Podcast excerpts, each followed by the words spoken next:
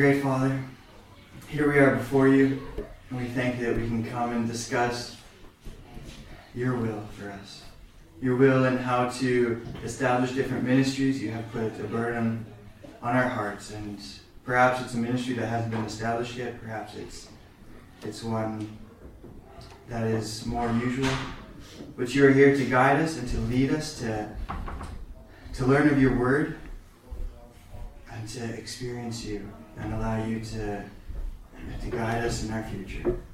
We ask for wisdom and, and truth now as we're talking, and that you would be with Kim as well, and, and bless him. And I ask these things in your mighty and holy name. Amen. Amen. Thank you. The text I was looking for yesterday in Acts, um, you you will recognize the words as I read them, is the Apostle Paul.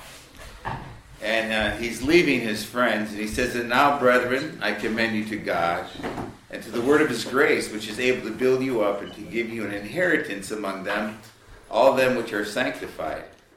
I have coveted no man's silver or gold or apparel. Yea, ye yourselves know that these hands have ministered unto my necessities and to them that were with me. I have showed you all things, how that so laboring you ought to support the weak, and to remember the words of the Lord Jesus, how he said, it is more blessed to give than to receive." That's Acts twenty. Uh, start with verse thirty-two. Um, and there's other there's other texts there that Paul, we could go to and read, where Paul talked about how his hands, you know, worked and labored to supply his needs and the needs of his team that was with him. And he he made it clear, I've coveted no man's silver or gold. And it ends with the words of Jesus, it's better to do what? Give. To give than to receive. And it's interesting that, that in a few places Paul mentions the financial aspect of how his work went, of how he labored. And we'll see as we go along that, still today, finances and how finances are perceived within the church family uh, is a very delicate matter. It's... It, It's unfortunate, but it's just part of the struggle in human nature that we have a very difficult time getting away from. And uh, it's not unique to supporting ministries and church enterprises. Uh, some of you perhaps will know of a friend or a family member in which someone died and an inheritance was left. And the people receiving that inheritance become estranged from one another. And they go for years of not speaking, and it gets divisive. You know what I'm talking about? And it's deplorable, okay? I mean, God doesn't, this amongst Seventh-day Adventist Christians whom I know, this happens. And it's about money. Some got more, or some got less, and it wasn't fair, and it brings in divisiveness. And Paul chose, hey, I'm not going to go there. I'm going to I'm going to labor. I'm going to work with my own hands. So yesterday, as we were closing, now, Jan really needs to show up, man. He, he, I hate for him to miss this. I was trying to share with you a sense of historically where the Seventh-day Adventist Church was at the turn of the century. The late eighteen eighties, eighteen nineties, early nineteen hundreds. There We were told that Jesus could come. The outpouring of the latter rain had begun, and yet it got shut off. And we saw where where uh, a group of people, Ellen White, A T Jones, Wagner, were going around preaching this message of Christ our righteousness, righteousness by faith, justification by faith. And and it was being resisted by church leadership at large in the eighteen eighty-eight conference that, that, that took place. Another message was being pressed upon God's people, and that was the health message. It was building, it was growing, it was being demonstrated, and Kellogg was being used by God in a wonderful way. People from all over the world coming to be cured, to be cared for at the Battle Creek Sanitarium. It was becoming a preeminent institution, not simply for the church, but within the United States at large. Uh, God was had something very specific for us. Ellen White was encouraging a concept of education, again, that was being resisted primarily because it could not be perceived, it could not be understood. And and all of us have been, if if I started speaking Portuguese, he he, he might know some. If I started speaking Swahili, anybody here speaks Swahili? If if I start speaking to you in a foreign language, you know, you just, hey, or you speak to me in Norwegian, forget about it. You know, hi, hi, doesn't talk. That's the beginning, the end. I don't, I don't know anymore. And so, communicating concepts is often like speaking a foreign language. We just it, very difficult for us to get. Jesus, when he told the disciples, you know, the Gentiles have a certain way of authority, but it's not going to be that way among you. He that is greatest among you, let him be servant of all. But still the question comes, when you come into your kingdom, can one son be on your left and one son... You, you follow me? Yeah. Yeah. Jesus is telling him, I'm going to Jerusalem. I'm going to be beaten. I'm going to be spit upon. I'm going to be crucified. Well, Lord, when you come into your kingdom, you know, I want to be right there. Okay, it was... He was telling them things, but they couldn't hear it. It, it. it was incomprehensible to them. And so often God has this problem with us. He's trying to give us a message, but we don't comprehend it. We don't hear it. And so there were these two characters I started to introduce you to called uh, E A Sutherland and P T Magan. Come in, come in. Thank you. Now, the reason I brought their names up, and Jan was wanting to know, what do these guys got to do with supporting ministries? Oh, here he comes. Good. We need to get him an, an extra chair. He has a... I mentioned to you that McGann started his life at Battle Creek in Ellen White's home, and that a very intimate and affectionate relationship developed between McGann. And his understanding of the gospel was very much formed by his time with Ellen White, and his understanding of righteousness by faith, his understanding of the Great Controversy.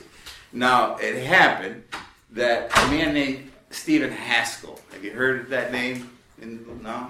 He was one of our Adventist pioneers.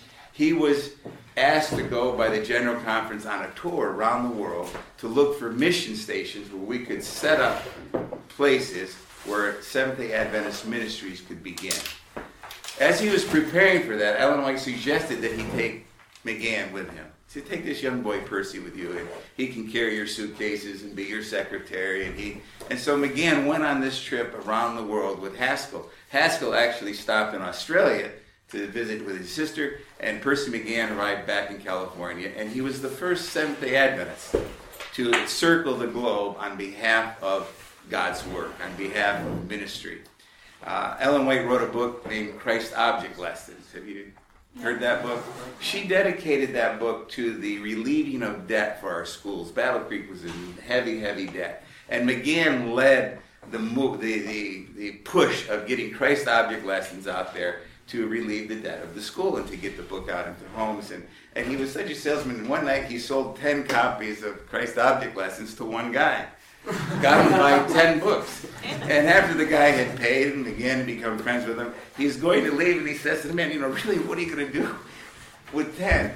The guy says, you're right. Take these nine, sell them to somebody else. He says, I can only read one. Okay. McGann was a very adept fundraiser, and, and later in life I can tell you more of the, the things God used him to do.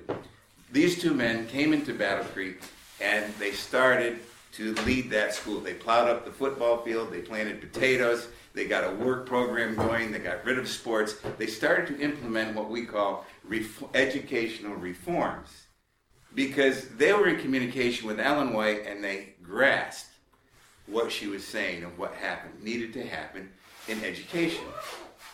They knew that the school should never have been in Battle Creek. They knew it should have been outside in the country. So while they're in Battle Creek running the college, They're on their bicycles on the weekends, and they're going out into the countryside, and they're looking for land. Ellen White comes back to the United States from Australia. One morning, five o'clock, six o'clock in the morning, she sends a messenger to get Magan. And she says, Percy, you boys, boys, okay, these are grown men, but you boys have been wanting to move to schools, and I told you to wait. Now I'm telling you to go. Things are going to happen in Battle Creek, and this school needs to be out of here. Later that day, and in the next couple of days, they have the Lake Union session, and through the influence of Ellen White, the group agrees to allow Battle Creek to move. Magan and Sutherland had already had a summer, had already had the school packed up into seventeen boxcars, okay, for a train. And as soon as that decision was made in that committee, they moved out to Berrien Springs, which is today where Andrews University is. Okay. Now remember, we've got this was this was a very tumultuous time, a very affecting time in the Adventist Church, because God wanted great things to happen. Now, when God wants great things to happen, what what else is on the table? Satan. Yeah, Satan, Lucifer. God always wants to counteract the work that God is seeking to establish. He doesn't want this message of righteousness by faith. He doesn't want the health message to encircle the globe. He doesn't want education reform to come in to the Adventist thought and, and pattern. So they move to school, and they go out, and they start to build what is today at the location of Andrews University. And their idea is, we're going to build a simple school. We're going to use student laborers to do it, and there's not going to be any heat in any of these buildings. That's Michigan. Not Norway, but plenty of cold and snow. And the idea was, we're training these young people to be missionaries. And when they go out into the hard places of the world, things are not going to be easy. Let's not get them used to all the creature comforts of life. Let them participate now in their early formative years of sacrificing and in learning to endure hardship. They get the school going. About a year goes by. There's a Lake Union session. Kellogg is getting into pantheism. Kellogg has become an extremely prominent person, not simply in the Adventist Church, but in the world. He's he's going on theologically. The resistance that the message of righteousness by faith has received from church leadership has, has put a barrier between A T Jones and Wagner and church leaders. Sutherland Magan moved the school out of Battle Creek to Berrien Springs. Within a month after that happened, the group of people that voted it were unhappy with themselves. No, we need to have the school back here in Battle Creek. And so heavy criticism was coming to these men. They're out on the campus, they're at Andrews, at, at Berrien Springs, and they're having their union session. Kellogg is addressing the delegation. Very formidable man. Ellen White lets Kellogg know that she wants to speak. Kellogg bows, walks off the platform. Ellen White gets up and she tells a vision she had of a ship meeting an iceberg. Are any of you familiar with that, that vision? What happens when a ship meets an iceberg? Stops. Yeah, well, exactly, the Titanic. What happened to the Titanic when it hit an iceberg? Okay, ships never win. Okay, but she shared her vision, and she said, "One who cannot err," the captain of the ship said, "meet it. Meet the iceberg. The ship will not go down." The iceberg was Kellogg. Okay, he had more employees than the church had. Mm-hmm. Okay, he. Uh, uh, it's tragic what happened here. God never intended that Kellogg would leave the church. The man was a mastermind. He was a genius. He was capable. He. Uh, I wish we had a thousand Kellogg's in this church. Okay. But at this setting, this is the what she tells the delegation. She'd been laboring with Kellogg. She wrote him letters. She appealed. She pleaded with Kellogg. She loved him like a son. But she tells this group, we have to meet it. That same weekend, during the session, you got the Lake Union, you got Kellogg, you got Jones, you got Southern again, and there's contention. She's trying to bring unity, and Ellen White faithfully rebukes each party where they're wrong. Magan's wife had been sick for some time. People took a rumor to her after that meeting and went to her and said, Ellen White is against your husband. She's against Sutherland and Magan, your husband. She dies. That news and her condition was more than she could take. Friday, she dies. Sabbath, A T Jones is to speak. He gets up to preach and he can't. He's broken. He's just, he's emotionally, he can't, he can't preach. Ellen White gets up and she says, murder will be written after names of people in this congregation. Your lying tongues have cost the life of a mother and a good wife. Now imagine. Wow. Wow. Okay? I'm sharing that it's a very emotionally charged experience. Think of how what McGann's feeling. Sunday, Southern McGann resigned. They said, we're done. We don't want to fight anymore.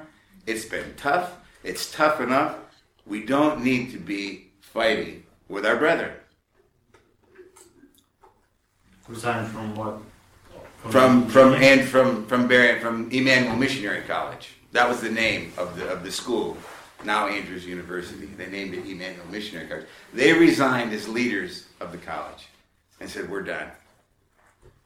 Ellen White is, spares no words in speaking to the delegation, so they repent and they start to appeal to Southern again to, hey, reconsider. We really want you guys here. We're sorry we gave you such a hard time, but they're done. Their, their decision is made. That, well, later that week, John Harvey Kellogg's brother came to Magan. You ever heard of Kellogg cornflakes? No. Yeah. yeah. Kellogg cereals? Yeah, they're pretty much everywhere. Mammoth, mammoth organization, company. He came and offered Magan shares in Kellogg's if he would come join him at the food company. And Magan tells the story. He says, I remember talking it over with my maker up under the oak tree in Berrien. And after I prayed about it, I decided I needed to com- commit my life to making Adventists and not making cornflakes. He says, had I gone there, I'd be a wealthy man today. He says, but, you know, that wasn't the work God had for me.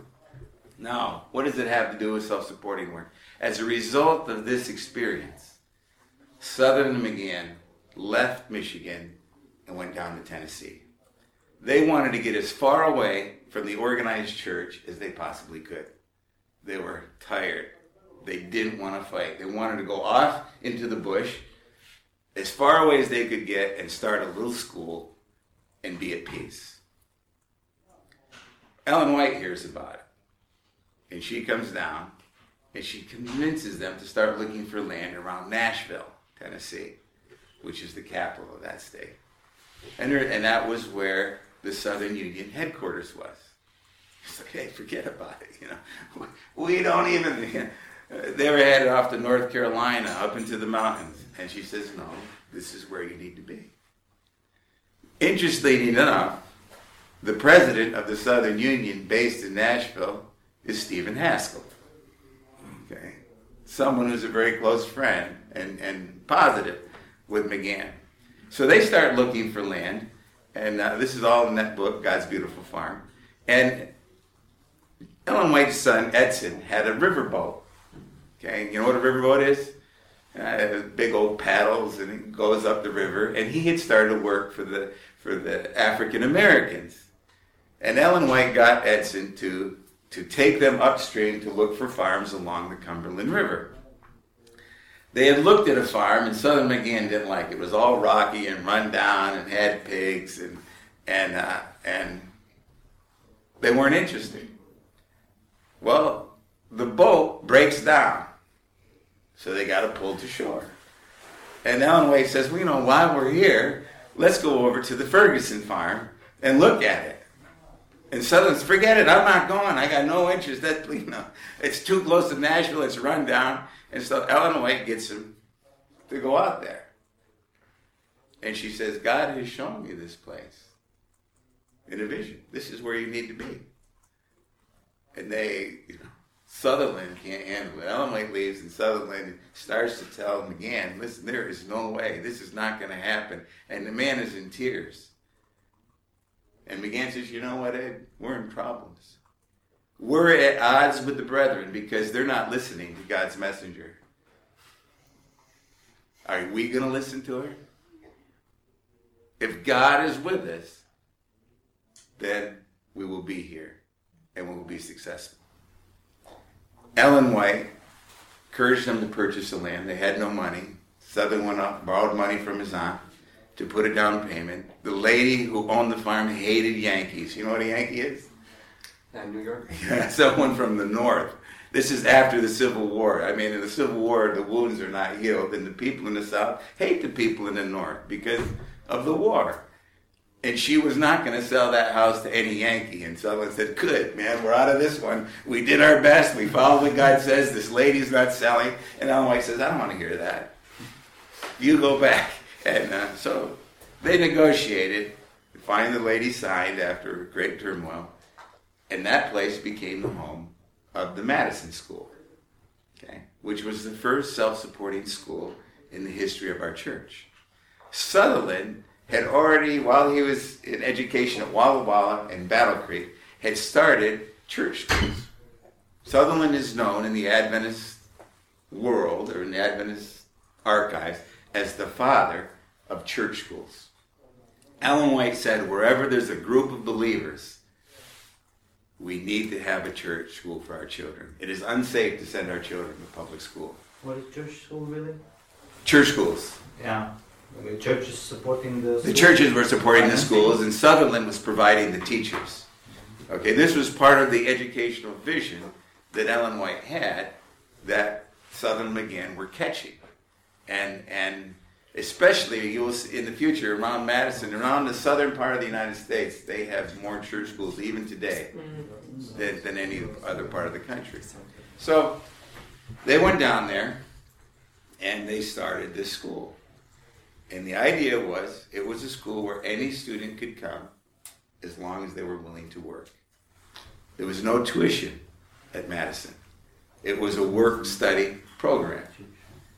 The interesting thing was, Sutherland, McGann, and all the teachers worked with the students every day. And when they got done their work, they would go in and they would have their classes. They had cows to milk, they had butter to churn, they had corn to hoe.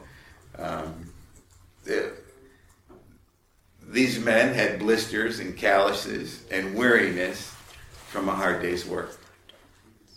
Their students participated in that work with them. It is the only school board that Ellen White ever became a member of. Okay? She was on the Madison board, and she was on there because she wanted to lend her influence and her support to the work that they were doing, because they were carrying out the educational program that God had been impressing her and and, and sharing with her. No. Out of this turmoil in the Advent movement, this is how supporting ministries, the first self-supporting school, began. Was it God's plan? I can tell you that was his primary plan. Was it his plan that as a people at large we would have accepted righteousness by faith? I believe it was. Was it his plan that we would receive the health message and embrace it? I believe it was. Was his plan that we would receive the educational reforms and the vision for education that Ellen White had? I believe it was. But we did.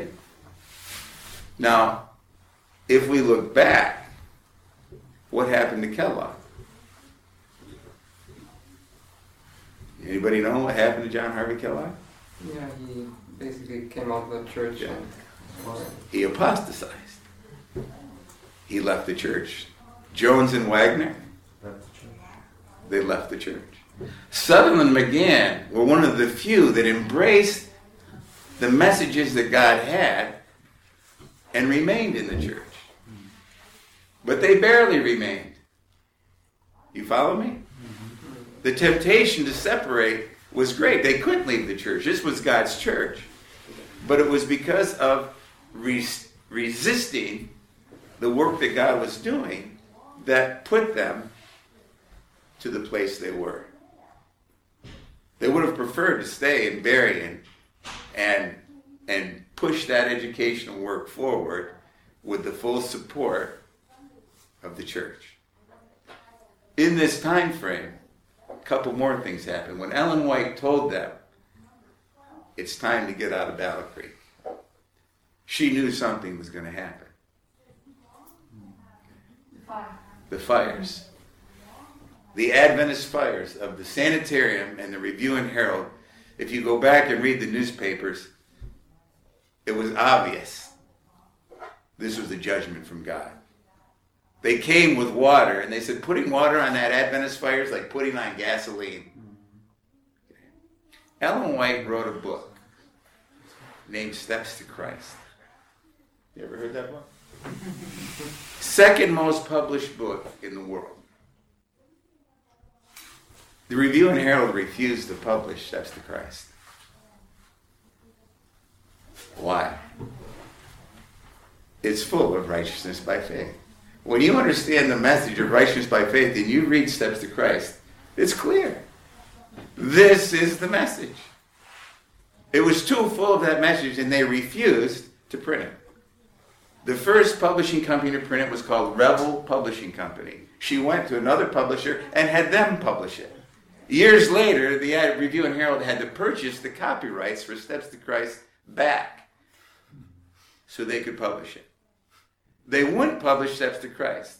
You know, in those days they made plates for printing. You know, you set up all the type and you make plates. The plates on the press of Review and Herald when it burned was The Living Temple by J. Harvey Kellogg, a book filled with pantheism. They wouldn't print Steps to Christ. But when the fire started, Living Temple filled with pantheism was what was on the press. The Sanitarium burned. Ellen White, when she got the news, she said, I've seen a fiery sword hanging over Battle Creek for months. She was heartbroken, but she knew it was coming.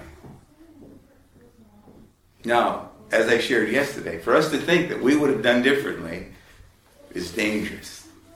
For us to think that we would have been there and we would have done what is righteous or what is good, that's a dangerous thought to have. Because that's how all the Jews felt in the times of Jesus. They would have never treated God's prophets that way.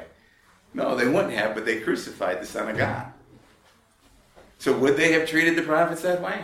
Sure, they would have. Very, very um, important packed history in this era of God's people. So Southern began to start this school. Work study program. It is not looked upon with great credibility within the Adventist Church. It's not looked upon with great credibility by anyone. It's just kind of a new school down there in the South. Well, within a few short years, they begin to send out missionaries. The South was devastated by the Civil War. It was very poor. It was going to be a long comeback for the for the states in the South to recover from the war.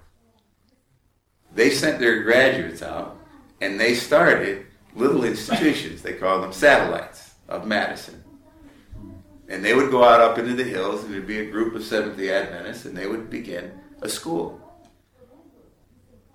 Elementary school, secondary school. They started their sanitarium.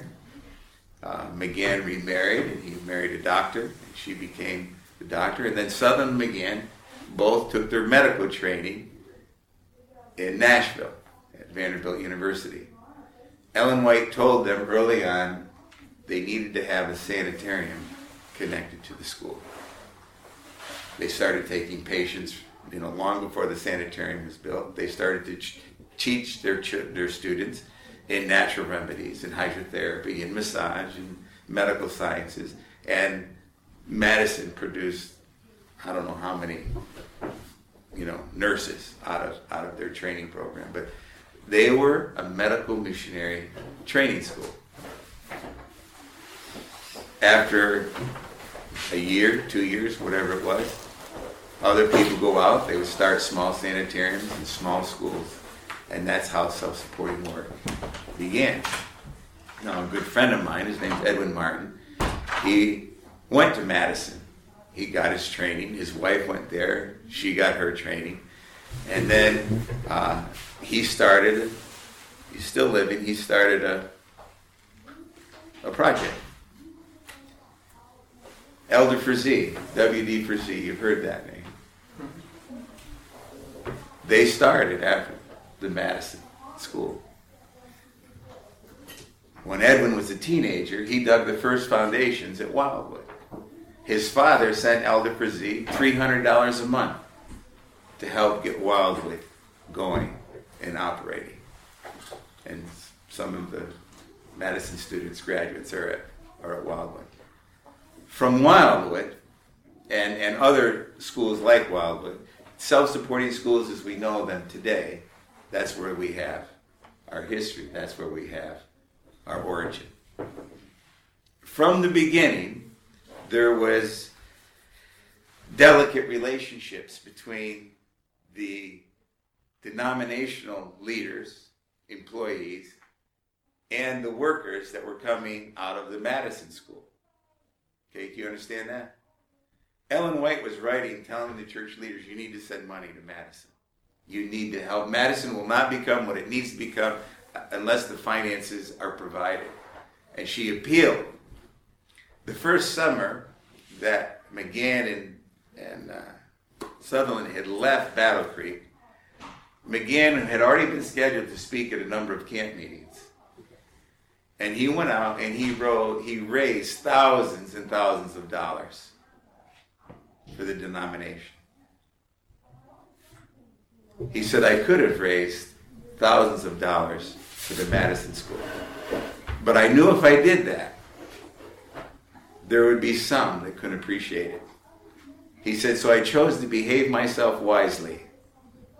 And every penny he raised at all those camp meetings went into the denominational work.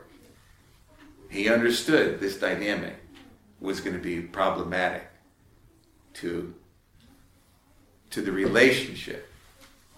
Well, pretty soon, in the South, Southern Magan had more schools. Madison had started more schools than all of them, really. They, they, they, were, they were the only ones down there in the South training young people and putting them into active missionary service.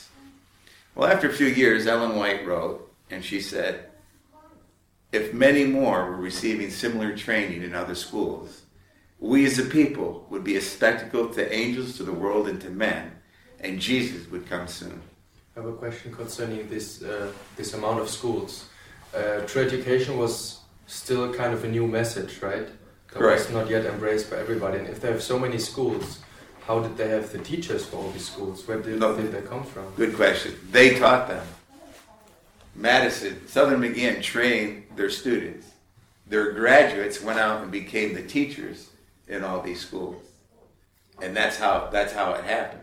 They were providing the, the the training, they were providing the graduates, and they were providing the support system.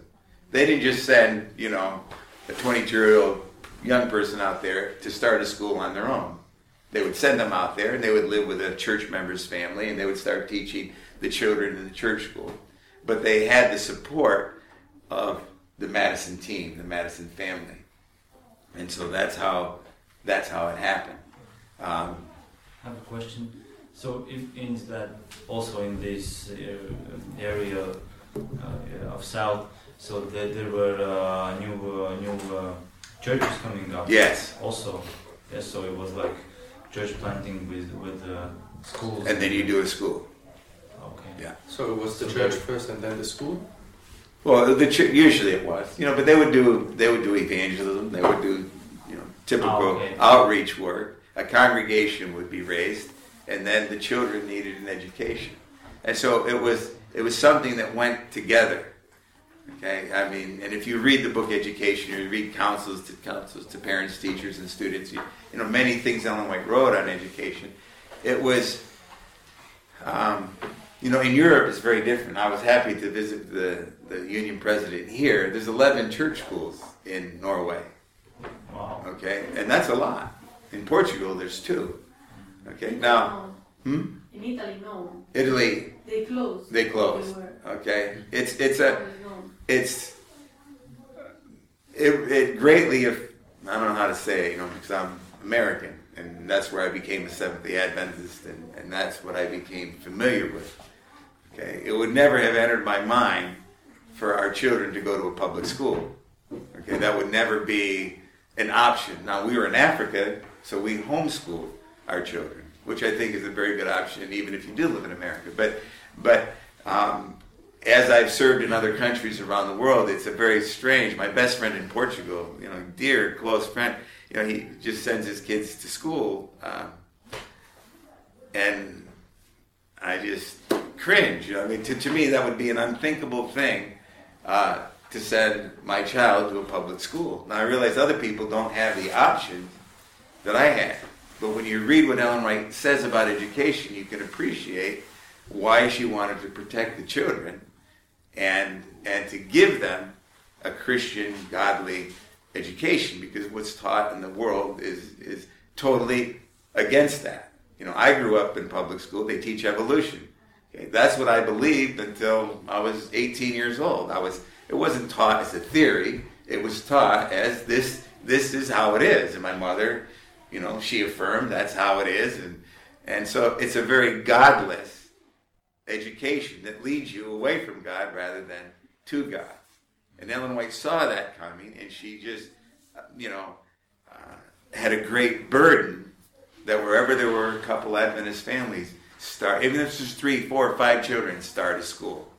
So it'd be basically one person teaching all grades. Yeah. Yeah. And all subjects. And right. Now, because it was a missionary training school, the graduates from Madison were not thinking they're going to go out and make money. They were prepared to go and work for very little. Give them a room to sleep in, give them food to eat, and they would teach your children. You know, give them an allowance. But what it was, it was a calling from God. God had a work for them to do to fill this need, and it was ministry. It wasn't, I'm doing this because I get a paycheck. Okay, it wasn't, that was not the concept. Magan and Sutherland's idea of education was everyone is a missionary. Everyone that comes to Berrien Springs, Emmanuel Missionary College, when they started it, you're a missionary carpenter, you're a missionary nurse, you're a missionary mechanic, but whatever you are, you are primarily a missionary, and whatever tool you get, that's what you use to be a missionary. Okay? That was the that was the focal point. That was the emphasis. They weren't into training young people to have employment. That is not what it was about. They were training young people as workers for God. So but they were they teaching different professions? Sure. Wow. Yeah, they would teach you. You could be a teacher, you could be a nurse, you could be a mechanic, you could be a carpenter, you could be a farmer. Hmm? You could all that learn at one school? At Madison. This is what, yeah, they did. For what age? Well, these were, these were, I would say from eighteen up, you know, eighteen to thirty, they, they were. And they were trained to, uh, you know, establish such... Uh, ministries or work in existing or... Uh... Well, Madison was the only school.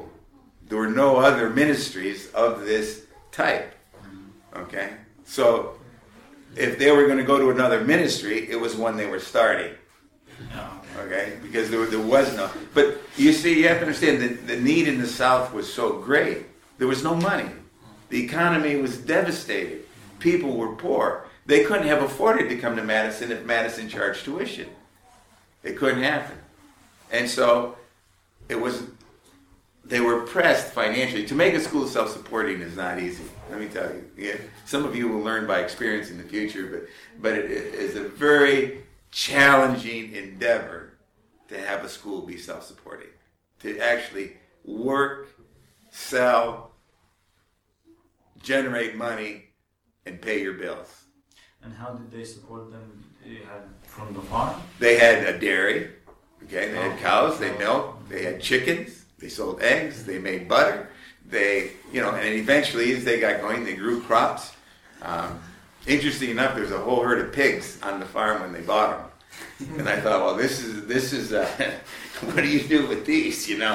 And uh, Sutherland, uh, Mother Julia, you know, she was a business lady, and she loaned them money. And she came on board, and, and she drove those pigs to the market.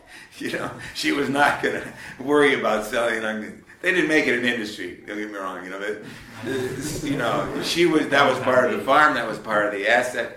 And and she put her rest of her life in there. And later she told her nephew why.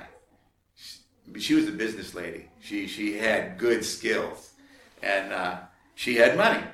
Not a lot, but she, she loaned them the down payment for Madison. And uh, later she told them, the reason I signed up with you boys was when Ellen White came. She told me that if I would join you, God would bless my latter years more than my first years. And she says, that was good enough for me, and she joined them. She was their business manager. She was a good business manager. Um, but they practiced strict economy, something that, that I don't want us to be prejudiced, but it's something today we don't know anything about. So they sold the pigs. They sold the pigs. She sold oh, she sold them, sure. She sold them. No way. She was going to... I might have struggled. She didn't struggle. You get your money and, and pay your bills. So. Um, but th- go ahead, question. Just briefly. So, as a student, you could go there and choose which aspect of education mm-hmm. you receive. That's right. You would learn what you, you know, many young people. Missionary spirit. Yeah, yeah, you had to. Okay, but in fairness, it was an attractive opportunity. As a young person, there's no employment. The economy is depressed. Okay. You're going to stay home and work on the farm and hope to get something. Am I right? I mean, I don't know. Did they already have issues with, um, you know, degrees and stuff? You know, being accredited? And not at that point in time. Okay. Okay. Now, now, interest. But my question on this topic is: uh, you said they were training people to whatever work and to be missionary in their work. It means that if there were no yet missionary schools, right. The teachers that were trained to be teachers, they were going to teach in the United States. That's right. No, they were going to teach in these church schools oh. that so they, they started. They uh, working in public schools. Right. They, they wouldn't, no. No. Okay, but Madison would give a certificate. Okay. Okay. Now, the the system of accreditation or the system of giving licenses was very um, not enforced, not not in application, let me say. Okay, most of the children in the South were unschooled. There weren't that many public schools. There weren't opportunities. And so if you learn to read and write and you can add and subtract and, and you've done two years, well, you're fully qualified to go out to this community where even the adults can't read or write. Yep. You follow me? And so they didn't have the level of education we may think of today, but the level of education they had exceeded the norm, the normal education or level of education that was in the communities they were serving. You follow? And so by comparison, they had good tools. And I don't want to say they were they were they were um, low. I don't I don't imply that at all. It's just there was not, they did not have to reach a state board. Today, if you want to be a teacher in the United States, you have state boards that you have to pass. Okay? This is long, long before that. If today we would like to do something like that, we have to reach that state board. Well, correct, c- correct, you do. If you want to train teachers to be teachers. I, I don't I don't disagree. I don't disagree. But it wasn't that Southern began were uneducated. Okay, they were the premier educators in the Adventist Church. Mm-hmm. Sutherland had already started Walla Walla College and done a good job pioneering it and getting it established. He'd been the president of Battle Creek. It wasn't that these men didn't have the capacity or the, you know, tools to do what they were doing. But their vision, again, was not to get teachers, get them accredited, and get them jobs in the public school system. That was not the vision. The vision was to supply Christian education to our children. Ten minutes. Um, this phenomenon caught the attention of the president's wife of the United States. And she went down to Madison. And she spent time there to see the type of program. And then she wrote about it. People were amazed at what was happening at the Madison School. Not church members, not Christians, but people in the society, in the world of the American society. And Eleanor Roosevelt wrote an article on Madison, and, and we could find that article for you. It's quite, it's quite interesting. Very, very complimentary article about the training being given at the Madison School. The sanitarium became very well appreciated and attended. Magan and Sutherland both went out and they got their doctors. They became medical doctors so that they could operate the sanitarium on an appropriate level, let me say. Okay? They didn't want to do things in a crude way or in a rude way, but in a, an appropriate way. Yeah, so like for for us today, we should also, in a sense, uh, do things in a proper way, like not sure. Right, not not try to. Right. Uh, yeah. I would agree. I would agree. You know, I, I understand greatly that times have changed since the nineteen hundreds. I mean, we're, we're you know one hundred fifteen years later down the road. But I think core principles mm-hmm. of what happened with Madison, why the Madison experience even came, is true today. For some reason, you will find that the supporting ministries, the self-supporting schools, still believe that Ellen White wrote material that's valuable. Okay, they will study Ellen White's writings, they'll study The Great Controversy and Desire of Ages, and, and gain from the wisdom that God has there. Okay, for some reason, the schools that came out of the Madison Order still hold to some educational reforms and concepts of education that God intended that we should have as a people. You can go to some Adventist schools where people will tell you, you know, Ellen White was not a prophet. They won't encourage you to read your writings. If Madison and Ellen White was, were doing something like that in this time, of course, we already have self-supporting ministries, so we don't need to establish the first one in that means. But we are in the end times, so we still have to provide people to be able to be independent, mm-hmm. because we know sooner or later trouble will come, and we need to know everything. What would have been, according to your opinion? I mean, well, you know, I, I, that's... To I mean, they were teaching, they were teaching the, the missionary to be teachers, nurses, you said things like that. But this is not really the kind of work that helps you to be independent. Sure, sure. Well, they, they trained mechanics, they trained carpenters, they trained stonemasons. Okay, you learned to build at Madison. You learned to work with your hands. You go out and build houses. You go out and build roads. You could, you know, you could teach. You could, you could be a tailor. You could. The idea isn't so much do the vocation that you have gifts for. If you're good at graphic design, do graphic design, okay? I'm, or you're good at technical support. I mean, these are just tools. These are um, trades, as it were, okay? Uh, we don't fix saddles anymore. You know, saddle, you know, horses and saddles. We don't fix those things anymore. There's not a big market, okay?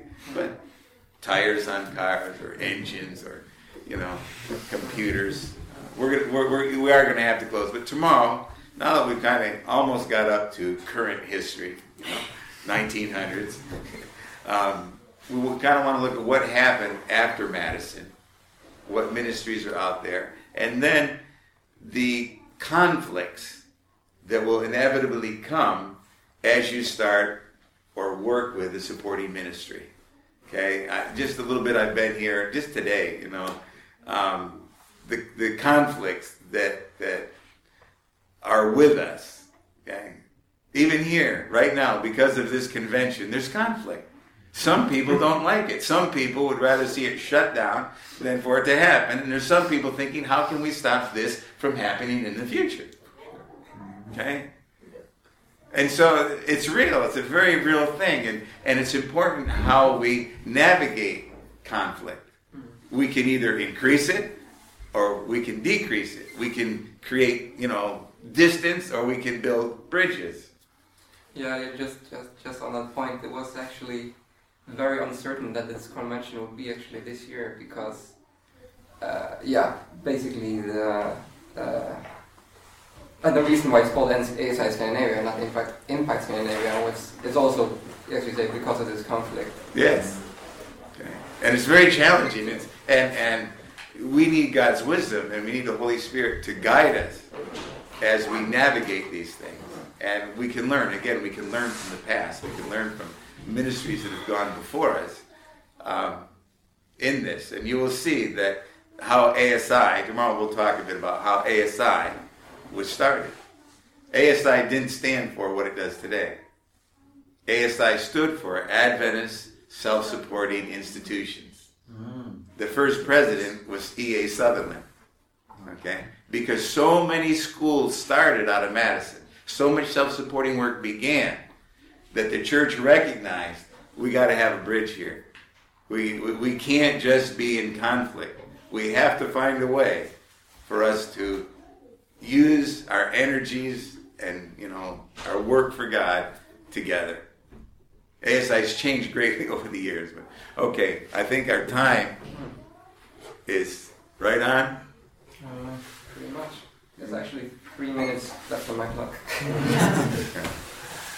So it's... Uh, well, three minutes. One yeah, yeah. Uh, how would you, nowadays, as you said, that conflicts are even here and we have to build bridges and not create bigger distance, how would you suggest to build bridges today in the society where we are? Yeah, in the church, sure, in the church where we are. Because um, the church is... He's breaking himself apart. So. I'll give you a partial answer from my own experience, something I learned. Um, we lived fifteen years in Africa in self-supporting work. I have been in this work since I was baptized. Okay, I've spent very little. I'm fifty-seven now. Okay, so nineteen, fifty-seven. All, basically all my adult life and all my Christian life has been in ministries. Okay, when we went from Africa back to the United States, we ended up and uh, to be vice president of O C I. We were in a local church that did not appreciate self-supporting work. Okay? They did not. And the reason was because they had been beat up by these people in self-supporting institutions. The people from this self-supporting school would go to the local church to do missionary work, to convert the church members, you think. Well, you know, that type of attitude does not produce healthy relationships. So when we got there, we were not, you know, they didn't tell you you're not welcome here, okay? But you could feel the resistance. My wife homeschooled our children. My wife's not a teacher, okay? But she homeschooled our children. And I always...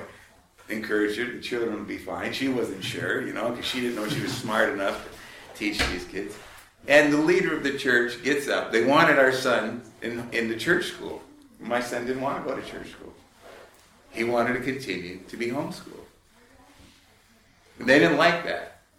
And so the strongest personality, strongest leader in that local congregation got up and in church with everybody and said, homeschooling should be outlawed. Should be? Should be against the law, okay. Essentially. Okay? Homeschooled kids, they don't learn, they don't get to the standard, that socially they don't develop skills, they end up to be, you know, strange children. And my wife is sitting there, you know, you know, just, it's not, she's a very sensitive person, you know, it's not, it's not difficult to make her feel bad or to make her feel inferior. And this is what we're facing. But why wouldn't you go to church school? Why? Yeah. Well, my son didn't want to go. He wanted to homeschool. Okay. Okay, I mean, I, I, you know, I, I believe, you know, I think he's very good with this. But but anyway, the key in answer to your response was, there's something I learned, and we all know it. It's in Ministry of Healing, page one forty-three. Christ's methods alone will give true success in reaching the people. He mingled with them as one who desired their good. He ministered to their needs. He showed his sympathy. And I realized that's what I have to do in this church. That's what we need to do. We need to mingle with our church members, these people who are new to us, as one who desires their good. And we followed that. Within a year, I was on the church school board. Okay. The lady who had gotten up front and just, you know, just beating after beating, we became friends.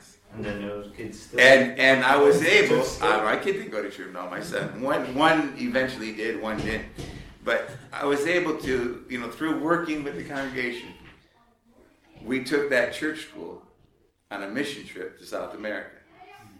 That was something they would never have dreamed of doing. They would, if you had asked them the year before, is that possible? They were so against us. Okay, but. That was one personal experience. And I won't solve everybody's problem, but I would say in principle, it's to follow that. We have to be loving, we have to be kind, we have to be considerate, um, but that's not all we have to be. We have to be those things. And I, and I shared that upstairs yesterday, um, that we have to have that. But there's other qualifications that we need to have as well. So it's time to go. Let's, let's just pray together. Let's stand. Father in heaven, Lord, thank you for how you have led in the past. We thank you that you have your servants in every age and every time. We thank you that uh, you called Ellen and James White and Southern Magan and Kellogg and Jones and many, many others, thousands of others. But Lord, we believe that you have a great desire to return to this world, to redeem humanity and redeem your children. I pray that as you send us messages, as you seek to do a work, that we will not allow as your people to let Satan come in and to hold back the work that you want to do. May our hearts be open to your spirit, to your guidance.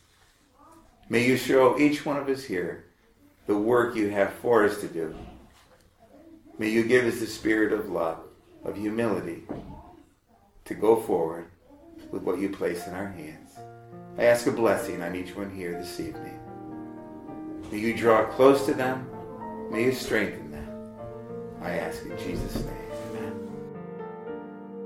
This media was brought to you by Audioverse, a website dedicated to spreading God's word through free sermon audio and much more. If you would like to know more about Audioverse, or if you would like to listen to more sermons, please visit w w w dot audioverse dot org.